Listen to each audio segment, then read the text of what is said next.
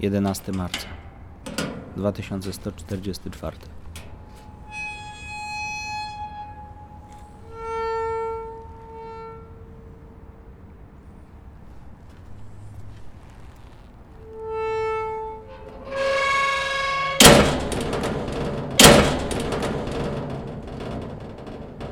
Sierżant Batista miał rozpocząć pobudkę o 6.00.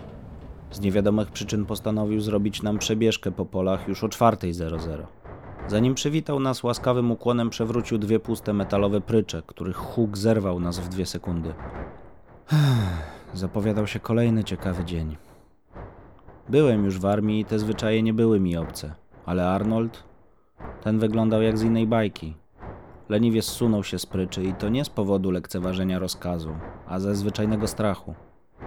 Sierżant Batista musiał to zauważyć, bo od razu znalazł sobie kozła ofiarnego. Lubił go gnębić. Lubił gnębić wszystkich, ale Arnolda szczególnie. Za każde 10 sekund opóźnienia Arnolda dodawał nam kilka kolejnych kilometrów porannej przebieżki. Jak mówił, dla zdrowia. Potem pluł soczyście na podłogę i twierdził, że dawno nie widział takiego syfu, choć przyjechaliśmy dopiero wczoraj. Czasem z Jeffem wspominaliśmy sobie jego małżonkę, która urodą przyćmiewała tylko jego samego. Często zresztą wspominał o niej, kiedy porównywał nas do jej narządów płciowych. To musiała być jakaś szczególna więź. Oczywiście sierżant Batista znów wylał na siebie drugą część butelki perfum. Ostry, korzenny smród wypełnił barak i był lepszy niż kawa na pobudzenie. Arnoldowi często zdarzało się kichać, gdy sierżant przechodził obok niego. Uważał to za słabą cechę charakteru, czy jakoś tak. Często nie mogłem po prostu wyłapać sensu zdania, bo były przeładowane epitetami. Po mniej więcej pięciu minutach wszyscy staliśmy już na podwórku. Nie mieliśmy jeszcze mundurów ani broni do ćwiczeń, dlatego od razu w ciuchach cywilnych zrobiliśmy dziesięć kółek wokół baraków. Młodziaki były przejęte doniosłym wydarzeniem. W końcu mieli dostać broń. Ja z Jeffem staliśmy w kolejce i obserwowaliśmy tylko, który przez północy będzie musiał stać z podniesionymi rękoma, bo upuścił swoją wybrankę z podniecenia. Gdy z ukosa patrzyłem na minę sierżanta, wydawało mi się, że specjalnie czeka, aż któremuś z nas powinie się noga. Widziałem, że w jego głowie formowały się nowe obelgi i krytyka naszego refleksu oraz obycia z bronią palną. Oczywiście nikt z nas nie otrzymał ani karabinów, ani munduru. Skład otwierany był o szóstej. Batista był wściekły. Oj, był. Jego przekrwione oczy prawie wystrzeliły z orbit. Sierżant znalazł wtedy kolejny pretekst do przebieżki.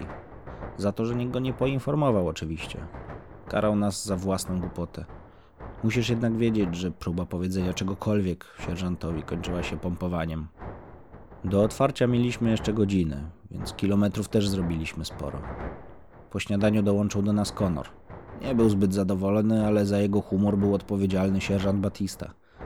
Wziął sobie za punkt honoru, żeby go uszczęśliwić. Batista zostawił nas pod opieką sierżanta Andersona.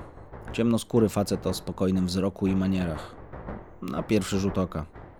Patrząc na miny zielonych, nie wiedziałem, komu trafiło się gorzej. Nam ze starym cholerykiem, czy im z bombą, która mogła wybuchnąć w każdej chwili. Różnica między poborem a zawodowymi żołnierzami była ogromna. Poborowy nie miał prawa myśleć. Nawet taki weteran jak ja czy Jeff. Mogliśmy się tylko odzywać w momencie rozkazu. Jeść na rozkaz, spać na rozkaz, załatwiać się na rozkaz. Po moich wcześniejszych doświadczeniach wiedziałem, że tylko dostosowując się do sytuacji wyjdę z tego bez szwanku. Tak też robiłem. I Jeff też. Już od drugiego dnia dobrze się rozumieliśmy. Skąd to wiem? Bo kiedy sierżant Batista wracał ze składu z Konorem, obładowanym bronią i mundurem, los chciał, że karabin zsunął mu się i grzmotnął o ziemię. Obaj wiedzieliśmy, co czeka Konora. Na strzelnicy mieliśmy trochę luzu. Sierżant zapisywał na mojej karteczce nasze wyniki i powiedział, że czeka nas niespodzianka. Jego zadaniem było przygotować nas oraz sprawdzić nasze umiejętności lub ich brak. Tak jak pisałem wcześniej, to był obowiązkowy pobór. Nie wszyscy nadawali się do armii. Ja zresztą też nie. Po dwóch godzinach strzelania w tarczę czułem, jak palce mi drętwieją. Mój wynik nie był najgorszy, ale też nie najlepszy. Najlepiej z całej kompanii wypadł Jeff. Sierżant Batista osobiście mu pogratulował wprawnego oka i wysłał na obiad 15 minut wcześniej. Byliśmy w szoku. Przebłysk wyrozumiałości? Niekoniecznie. Pozostali w tym i ja otrzymaliśmy wyniki strzeleckie, a wraz z nimi małe odpokutowanie. Sierżant Batista okazał się człowiekiem głęboko wierzącym. Dlatego też pokutą w jego mniemaniu był tor przeszkód w wolnej chwili. Dbał też o nas, więc żeby było sprawiedliwie, na każdego z nas po obiedzie czekało 20 minut odpoczynku przed manewrami z zielonymi i sierżantem Andersonem.